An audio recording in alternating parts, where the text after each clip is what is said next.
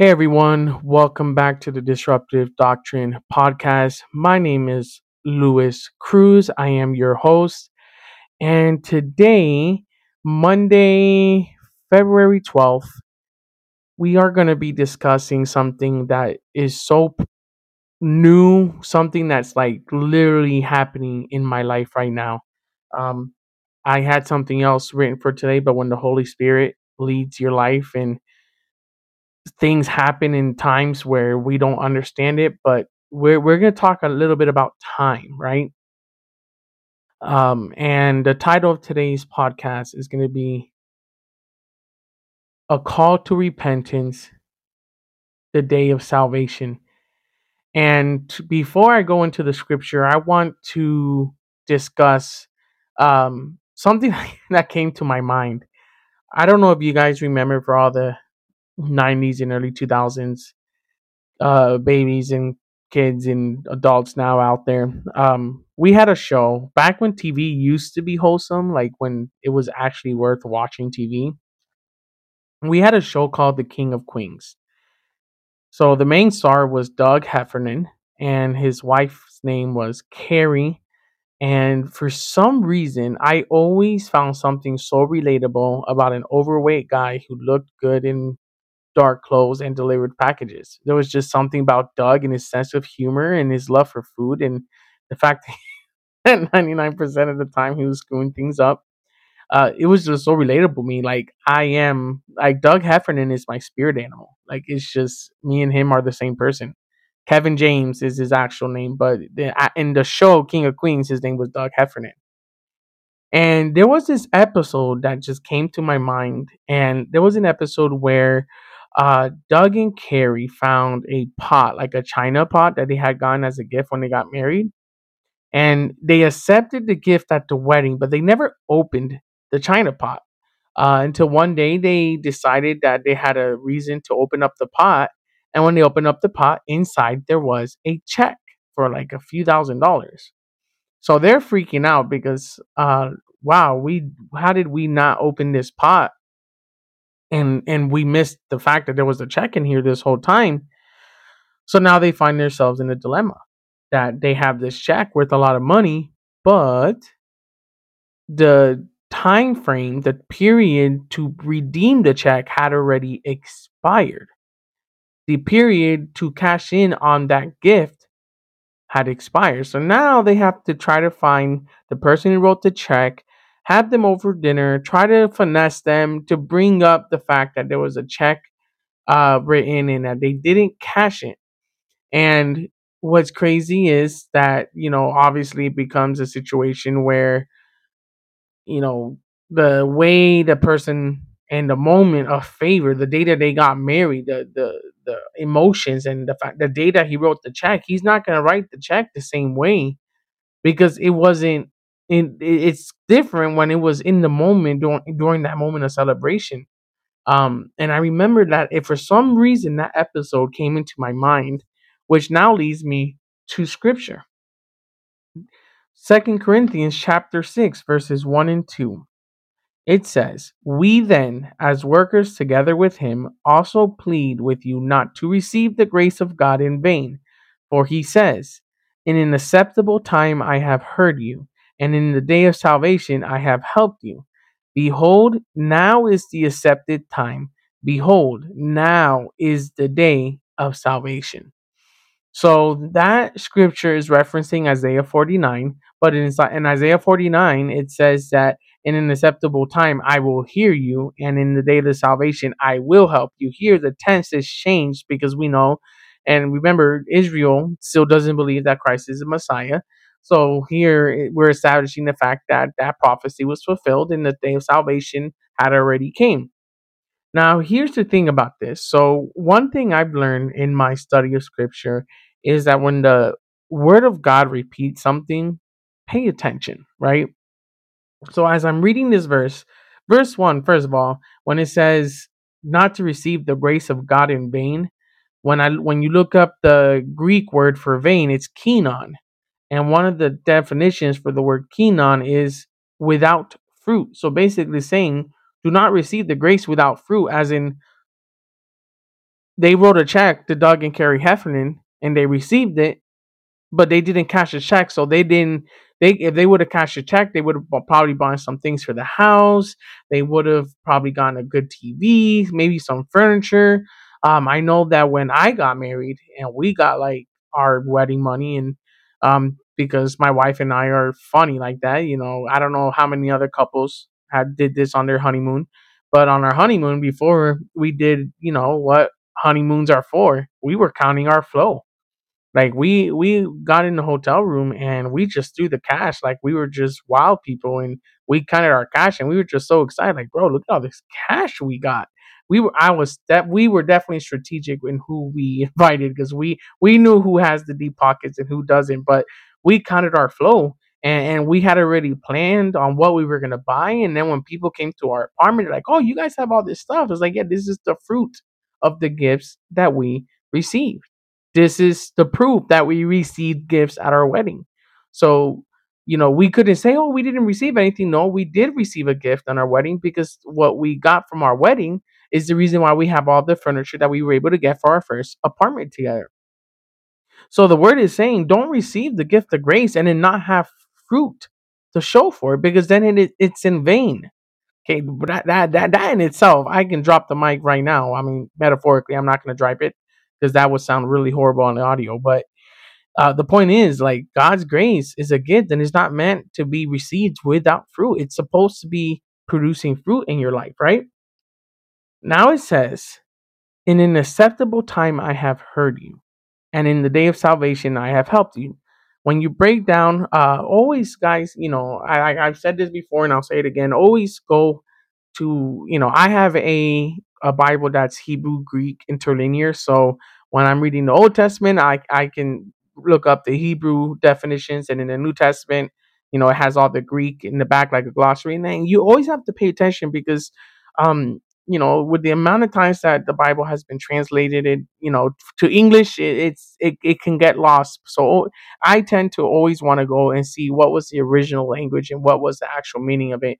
So the word time uh here is kairos. So we know that kairos, well, for those of you who don't know, and for those of you guys who do know, uh kairos is God's measurement of time. So man, we are we measure time with uh seconds, milliseconds, minutes, hours, days, weeks, months, years, decades, uh scores, uh and that's as far as I can remember, centuries, millenniums. Point is, that's how that's how we measure time.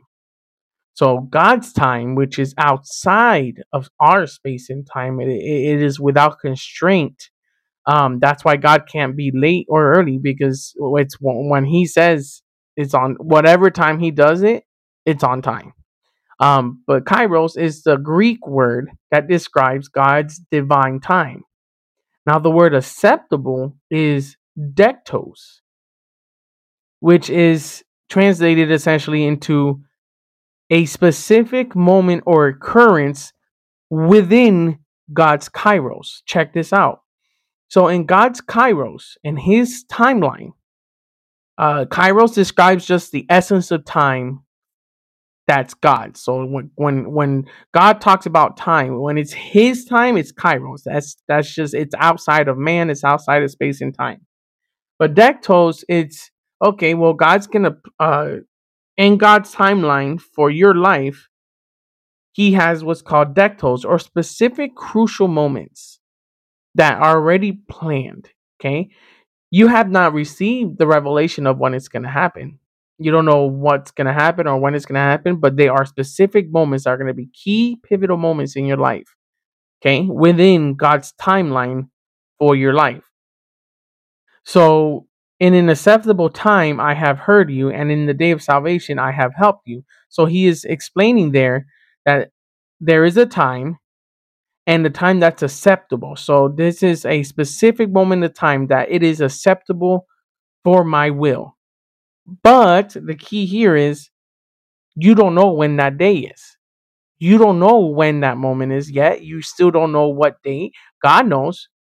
God says, okay, at uh, this day, this time, this second year, if, if they follow my will, if we do what Proverbs says is Trust in the Lord in all your heart. Lean not on your own understanding. In all your ways acknowledge him, and he will direct thy path. That verse is saying, I will direct your path within my kairos dektos and all the moments that I pre-planned for you. If you let me guide your, if you let me guide your steps, you're going to walk right into every kairos dektos that I had planned for you. And I will reveal them to you as you approach each event. Uh, one moment that was a kairos dektos for me uh, was February twentieth, twenty eighteen, which is the day that my wife and I lost our first pregnancy. We had a daughter. My wife was about six months pregnant when uh, the baby passed of a genetic issue. I think it was called Turner syndrome. And um, it was a surprise to me. Obviously, it, it wasn't easy, but one thing that I've taught and I always remind myself is that when things catch us by surprise, it doesn't catch God by surprise. Man, when things happen, it says, oh my gosh, I didn't expect that. Oh my gosh, I didn't know that was going to happen. And God says, I knew it was going to happen. Now, God's response of, I knew it was going to happen, comes from one or two different places. I knew it was going to happen because I planned it. Because this was my kairos dektos for your time, for your life. Or I knew this was going to happen because you rejected me. And because you rejected me, I knew that you were going to head down that road. I was trying to warn you. I was trying to get you to repent. I was trying to get you to turn from your sin. Because I already knew that if you don't choose my path, you're going to go right down the path to death. And bad things are going to happen. I said this on the last episode. Oh my gosh, this is the season. When is the season going to end? So many times we're in the season and it's not a season of God's process. It's the season of consequences of our sin. So when God says, I knew this was going to happen, it's either you successfully let him guide your steps and you walked right into your blessing, or you rejected his kairos. You rejected his perfect timing. You rejected his will for your life and you ended up paying the consequences because you chose to reject God, right? So now, the great thing about God, and it's just, it never ceases to amaze me that God is so graceful and he's a giving God. Everything that God has, he wants to share with us. He doesn't want to keep it to himself. He is a graceful and giving God in everything, his power, his knowledge, everything. He wants to share it with his children. Check this out. When he pre-plans this for your life, when he, he and he establishes his perfect will for your life, and he says, if you let me guide your steps, this and this and this is going to happen. And as you get to these moments, through the Spirit, he reveals to you like, hey, this is one of the moments I planned for you. Now, the second part of the verse says, behold, now is the accepted time. Behold, now is the day of salvation. It's saying the same exact thing, accepted time. But even though it's using the ex- same exact words, the Greek word changes. Okay?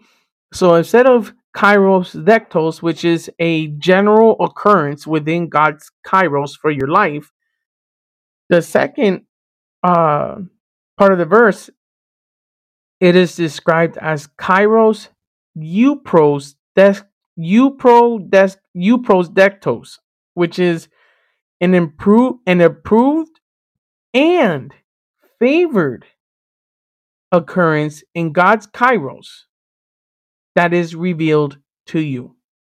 So from the first part to the second part, says the first part, we know that God's kairos is his timing, and we know that dektos is an occurrence or a specific an event that you're gonna approach.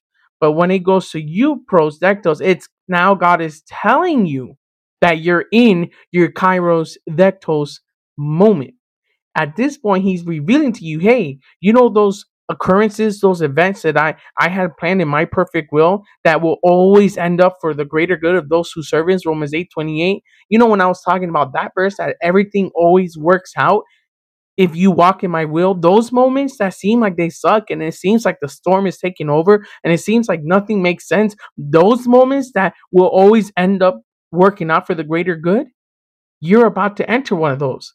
Thank you for letting me guide your steps. And now I'm revealing to you, daughter, I am revealing to you, son, that you are now entering a euprodectal moment because I am telling you This is that time.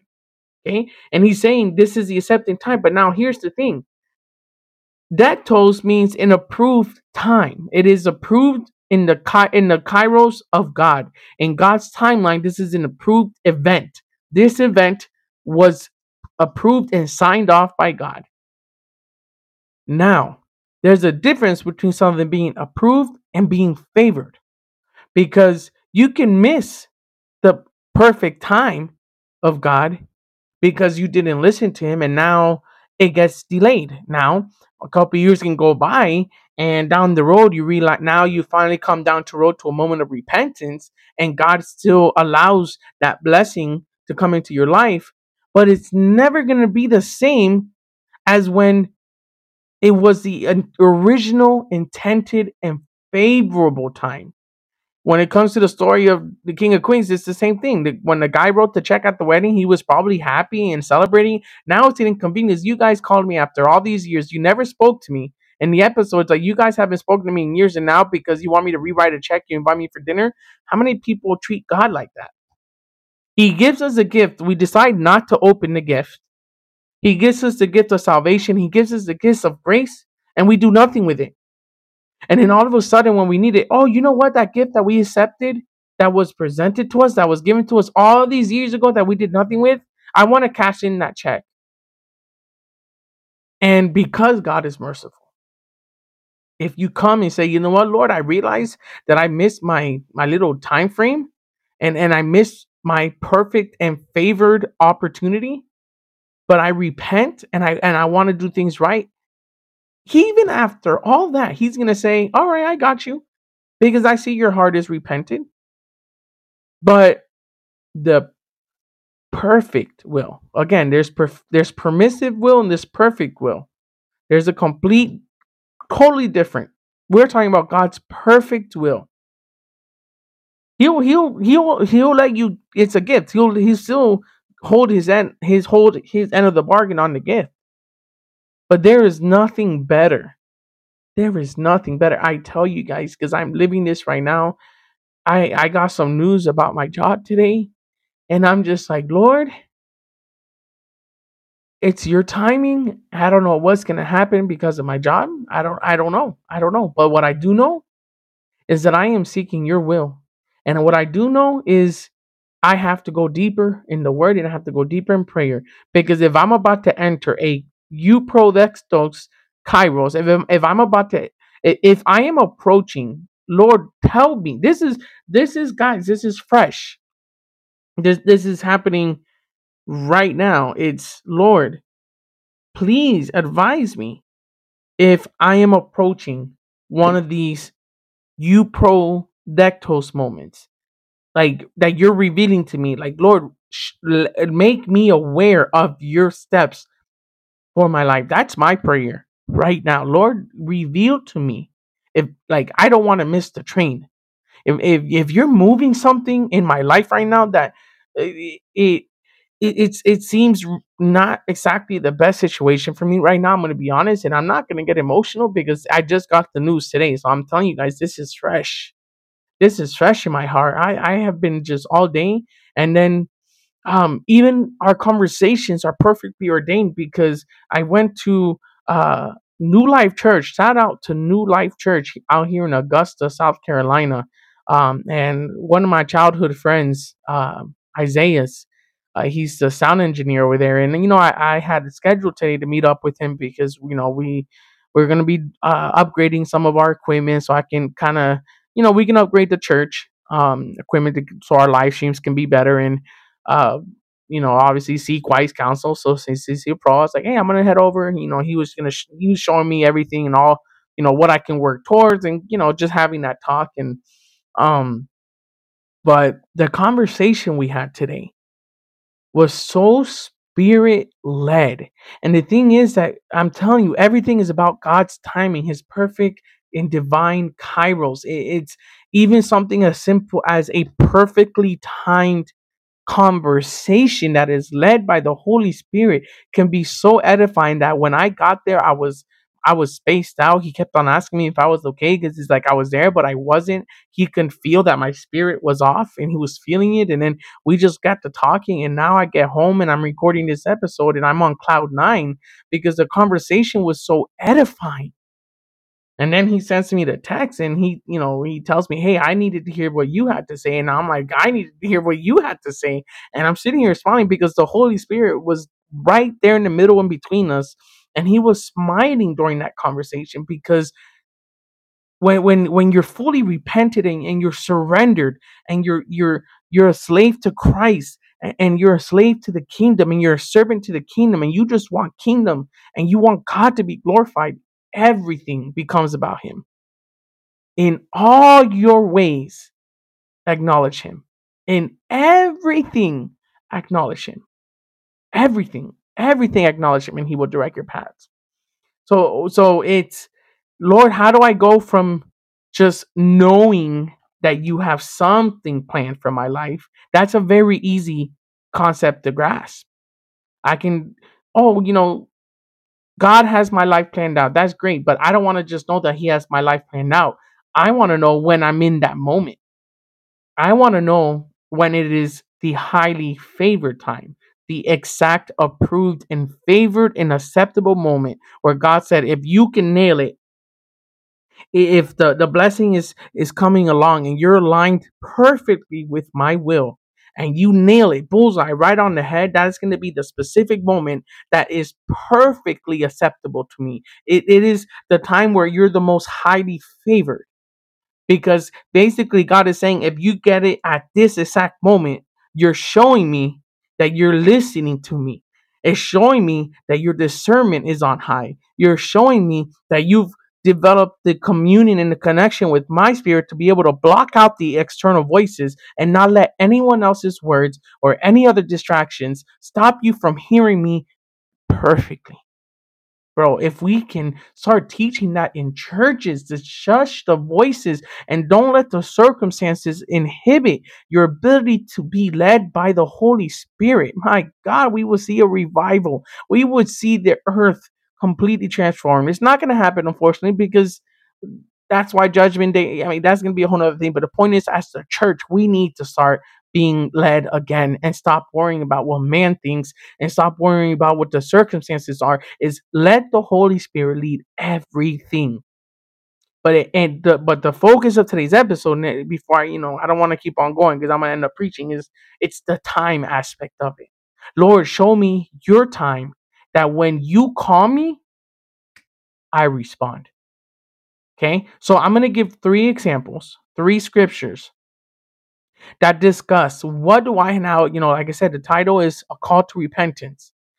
It's it's what are three things. There's a longer list than three, but what are the three, to me, in my opinion? I'm not saying that this is God's, it, it's my interpretation, what God, the Holy Spirit is putting in my heart, is what are the three things I must do to hear God, to be able to respond to him, and to fully repent. Okay.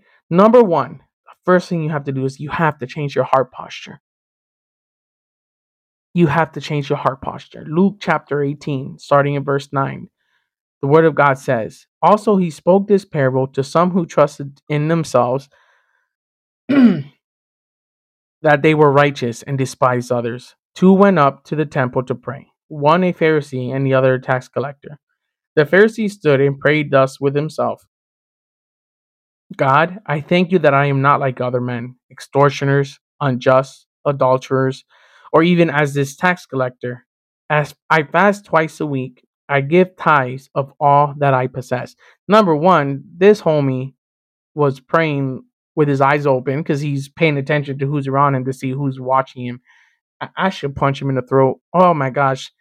I, I, I, I, I don't even know. I, it's just, it blows. I, I couldn't, I would not.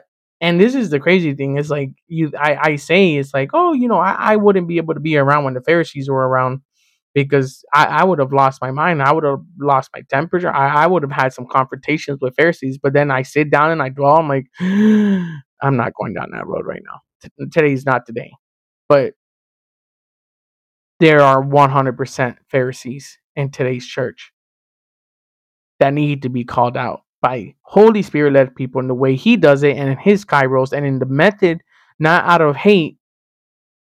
It's actually out of love. We need to approach the Pharisee spirit and the Pharisee mindset, not with hate, not to prove that they're wrong. We got to do it with love because that's how Jesus did it. Sometimes he called them vipers. I digress. Now let's see how the tax collector prayed. And the tax collector, standing afar off, would not so much as raise his eyes to heaven. I- I'm not even going to cry because the word of God moves. It moved me.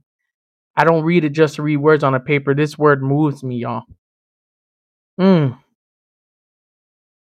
He, he, but he beat his breast, saying, God, be merciful, merciful to me, a sinner. I tell you, this man went down to his house justified rather than the other. For everyone who exalts himself will be humbled, and he who humbles himself will be exalted. Again, we need to teach people the correct message of the kingdom. In the kingdom, everything works backwards. If you want to be exalted, you got to humble yourself. You want to be humbled? Exalt yourself on earth and see how fast he humbles you. But his heart posture, where he didn't even want to look up to heaven. But here's the thing. I've heard this taught a million times, and it's amazing the posture of this man. But how sad is it?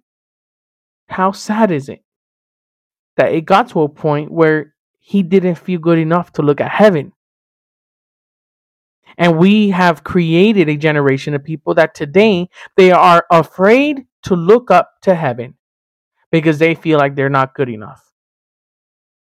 When they are good enough, because the Bible says that even while we were in sin, he chose us.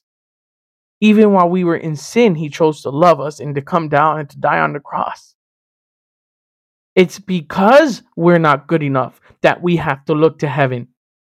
You don't approach Jesus with shame. That was one of the things that he, when anytime someone was, Jesus would heal someone or, or he would quickly address that. No, you're not coming to me with shame. You're not coming to me with your head down. You look up at me. You keep your eyes on me. You keep your eyes on heaven. It's sad that we have people who don't feel good enough to approach God because we've beaten them down with our words, thinking that we're holier than thou. So the first thing that we got to do is we got to humble ourselves. Oh my gosh, we need some humble pie. I'm talking about that good old, I mean, I'm in South Carolina. My family makes fun of me all the time now because I grew up in Miami. Then I lived in Polk County. Now I'm in South Carolina. I'm Southern. I don't care what anyone says.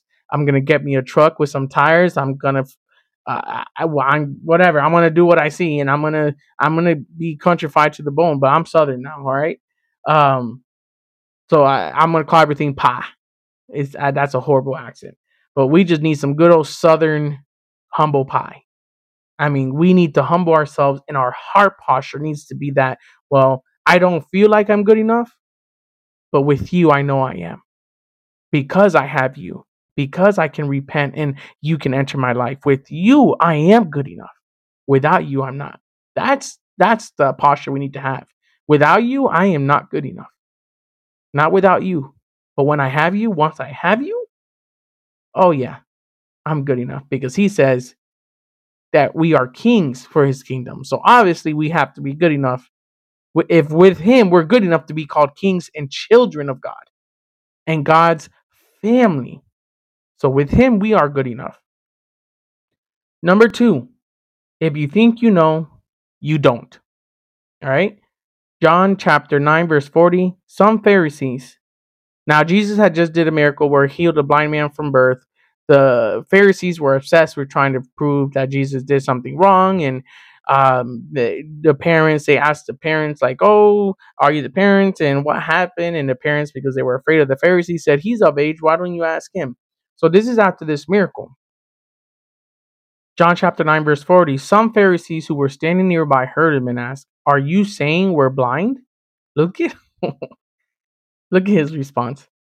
If you were blind, you wouldn't be guilty, Jesus replied. But you remain guilty because you claim you can see. Oh my goodness. You think you know, but you don't. You you claim that you know. You guys claim you know the way to heaven. You guys claim that your traditions are the way and your rituals are the way and your law is the way. You think that's the way to heaven. You claim that you know. So since you claim that you know, you're guilty because you're claiming that you can see. But if you approach me and you humble yourself and you posture your heart where, Lord, I don't know anything. I have been blind all this time because of my sin. And I need you to clean the scales off my eyes. I need you to spit in mud and dirt and put mud on my eyes. I need you to do something dramatic with my vision because I can't see.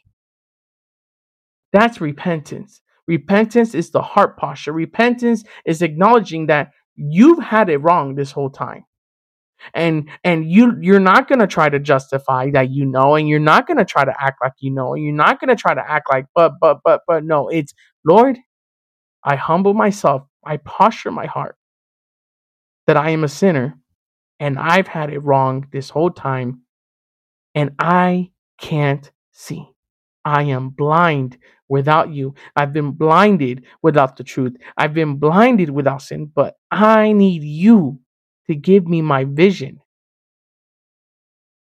And once you give me my vision, now I'll see the truth. And now I will be hold account. I will be held accountable on whether or not I accept the truth and live the truth and let the truth guide my life. But if you go to Christ and you think you know it, oh, you think you know it? Okay, so I'm going to hold you accountable based on what you're claiming you know. Even, even though I know you don't, but because you're claiming you know, and you don't want to let the actual truth into your heart, I'm going to base you on the statement that you're saying that you know. Bro, that, that is a mind-blowing concept. Whew. Last point. Action. Luke chapter nineteen, verses nineteen. I've heard Zacchaeus. I've related to him because I am five foot four on a day with good posture and I haven't gotten a haircut. That's when I'm five five. But on a, on a regular day, I am five foot four, but I'll fight any one of you guys. I'm just kidding. I am a feisty, short Puerto Rican dude, all right? But check, th- that's why I've always related to Zacchaeus. But check out the, this this viewpoint. Look how amazing. This is such a beautiful example of all the aspects of repentance. Jesus entered Jericho and made his way through the town. There was a man there named Zacchaeus. He was a rich, he was the... chief tax collector in the region, and he had become very rich. He tried to get a look at Jesus, but he was too short to see over the crowd. So he ran ahead and climbed a sycamore fig tree beside the road, for Jesus was going to pass that way.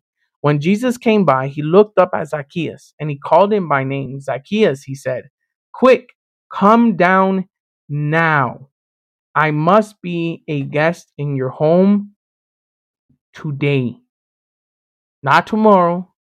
Not next week, today." When Christ calls you to repentance, he always calls you with a sense of urgency because he knows that time is limited.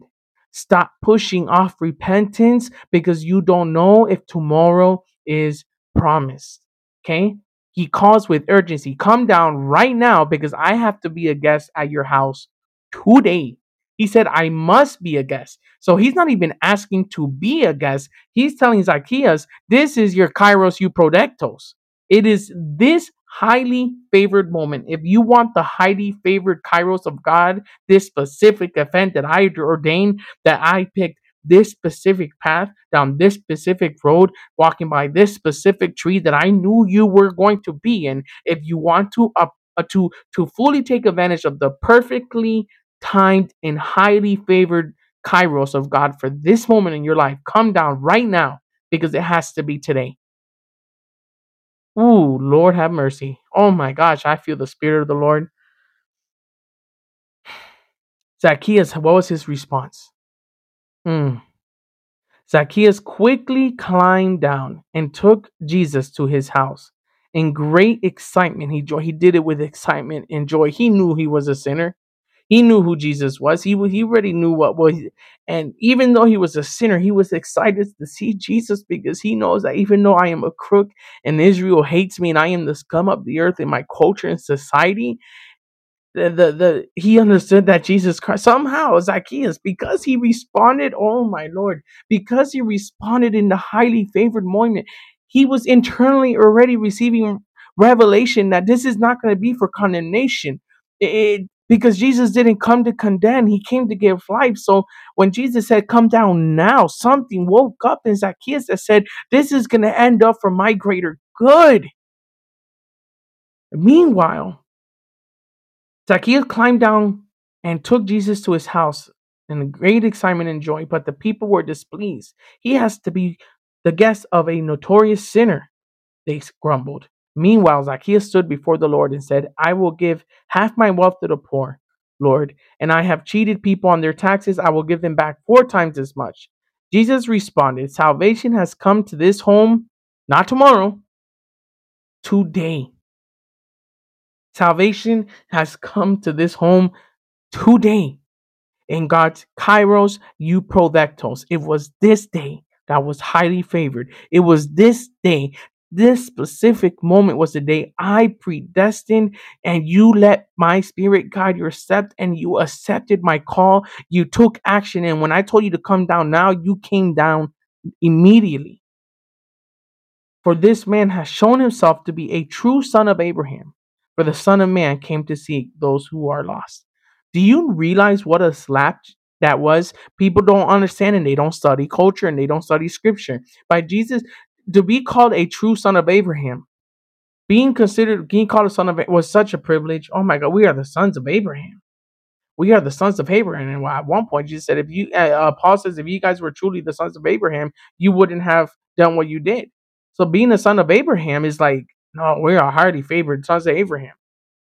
And for Jesus to call a tax collector, not only the son of Abraham, pay attention to the literature, people, and the grammar, a true son of Abraham.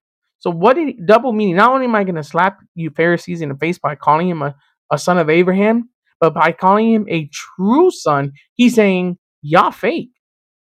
You guys are not the true children of Abraham. You are not true sons of Abraham. This is a true son of Abraham because I came to rescue the true sons of Abraham. So it, basically what Jesus is saying there is, I am calling you out for repentance. The action needs to be immediate in his perfect timing. When he offers you the gift of salvation and grace that day, when you hear that sermon, when you go to the church, and when, when someone invites you to church, accept the call. And you get annoyed that, that people are inviting you to church. Don't fight it, because you're going to miss out an opportunity on having that perfect, highly favored moment. And, and Zacchaeus was already resembling true repentance because he repented and he said, I'll give back everything I stole. He's fully surrendering. He's fully taking accountability for his loss. He's, he's making things right. He's atoning for the actions that he did in his sin. And because of that, today salvation came not only to him, but to his home. So for those who have either never had a call to repentance, or those who God has been calling you for repentance. Okay, just because you missed that opportunity for the perfect and highly favored doesn't mean that you've missed the train completely. You still got a chance to come to Christ. And here's the thing, that everything works out for the greater good, because God is grace and he is mercy and he is love. And if you haven't heard the call to repentance, I call out to you in the name of Jesus Christ, our Savior, who died to remove your shame and your guilt, to cleanse you white as snow, to give you a fresh start. Doesn't matter what man says, doesn't matter what you've been taught, doesn't matter what church hurt you're dealing with, doesn't matter what trauma you're dealing with, he'll make all of it new. He'll heal you, he'll restore you, he's redeemed you. But you got to answer the call the correct way. When Jesus says, come, come now. Now is the highly favored moment. Now is the perfect time. Now he's calling you. Today is the day of salvation. I'm going to end it with this statement. This is a question. a thought that I'm, I want you guys to, to really meditate on this thought. Y'all going to know me as the crier, crier podcast, man, because I get emotion. Because like I said, the, the word of God is not just words for me. It's not. The word of God is alive. It moves. It moves. The word of God, he moves through his word and he moves through his spirit. And he gives life to those who accept it. But just ask yourself and dwell on this thought for one moment. How many people have gone to bed saying, I'll answer the call tomorrow?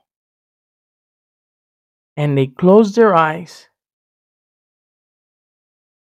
And then their eyes are open in hell because they died in their sleep. How many people get in their car after someone approaches them in a parking lot and says, hey, we want to invite you to church. Yeah, yeah, yeah. I- I'll go next time. They get in their car thinking they're going home. They black out and they open their eyes and they're in torture and hell, separated from God. How many people thought they had more time? That's the that's one of the biggest weapons of the enemy. The devil wants you to think you have more time. He wants you to think that, oh, just do it tomorrow, when tomorrow is not promised, you guys. Now is the time that Jesus is saying, come down now. It must be now. Today is the acceptable and highly favored time. Today is the day of salvation. He is calling you right now, and all you have to do is posture your heart with his spirit. Fully surrender. Come to him as a blank slate. You don't know nothing, but I want to know everything with you, Lord. I want to know everything about you. You come with that heart posture. You acknowledge your sin. You acknowledge that you don't know. You thought you did, but you didn't. You've had it all wrong, and that's okay. It's okay that you didn't know. None of us knew. And uh, so many of us still don't know. That's okay. But come to him with your heart postured. Surrender yourself.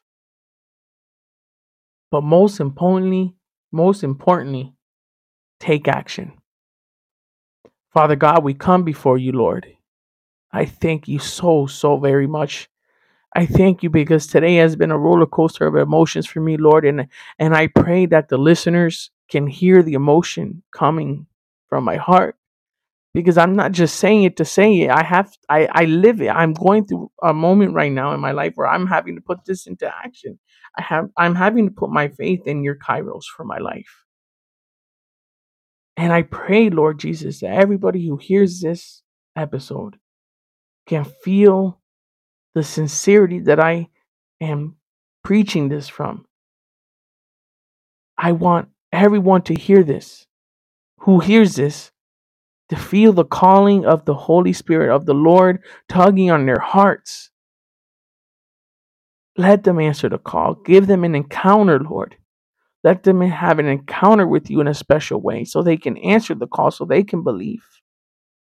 And they can feel you the way I feel you right now, that even in the middle of my storm, I have peace. And I can erase the fear and I can step out of the boat, knowing that if I step out, I get mine. But just like my brother Isaiah told me today, there is people who are going to believe after they see you. So I pray that my life is a testimony and a witness to he who lives within me, so others can believe as well. I pray that you bless every listener. In Jesus' name, amen. Whew. That was a good one. This, this I needed to get this off my chest. This needed to, to, to be talked about today. This was personal for me. I hope that it's a blessing to everyone who hears it. Um, check us out on YouTube. Check us out on Podbean, Apple Podcasts. Go to our link tree. You'll see our Instagram, our Twitter, our Facebook, our apparel shop. Um, I'm going to be working on some different things uh, that I want to start uh, offering you guys, study guides, uh, even some of the outlines that I'm using for these episodes if you guys want to have the verses or like my notes to have for your own. I don't know. I'm going to work on something because I want you guys to, to use this uh, podcast as a tool for Bible study, not just to listen to. So, um, so yeah, just check out our link tree. Check out everything we got going on. Um, Mondays and Fridays will be the days, God willing, unless there's unforeseen circumstances. I will be dropping um, episodes.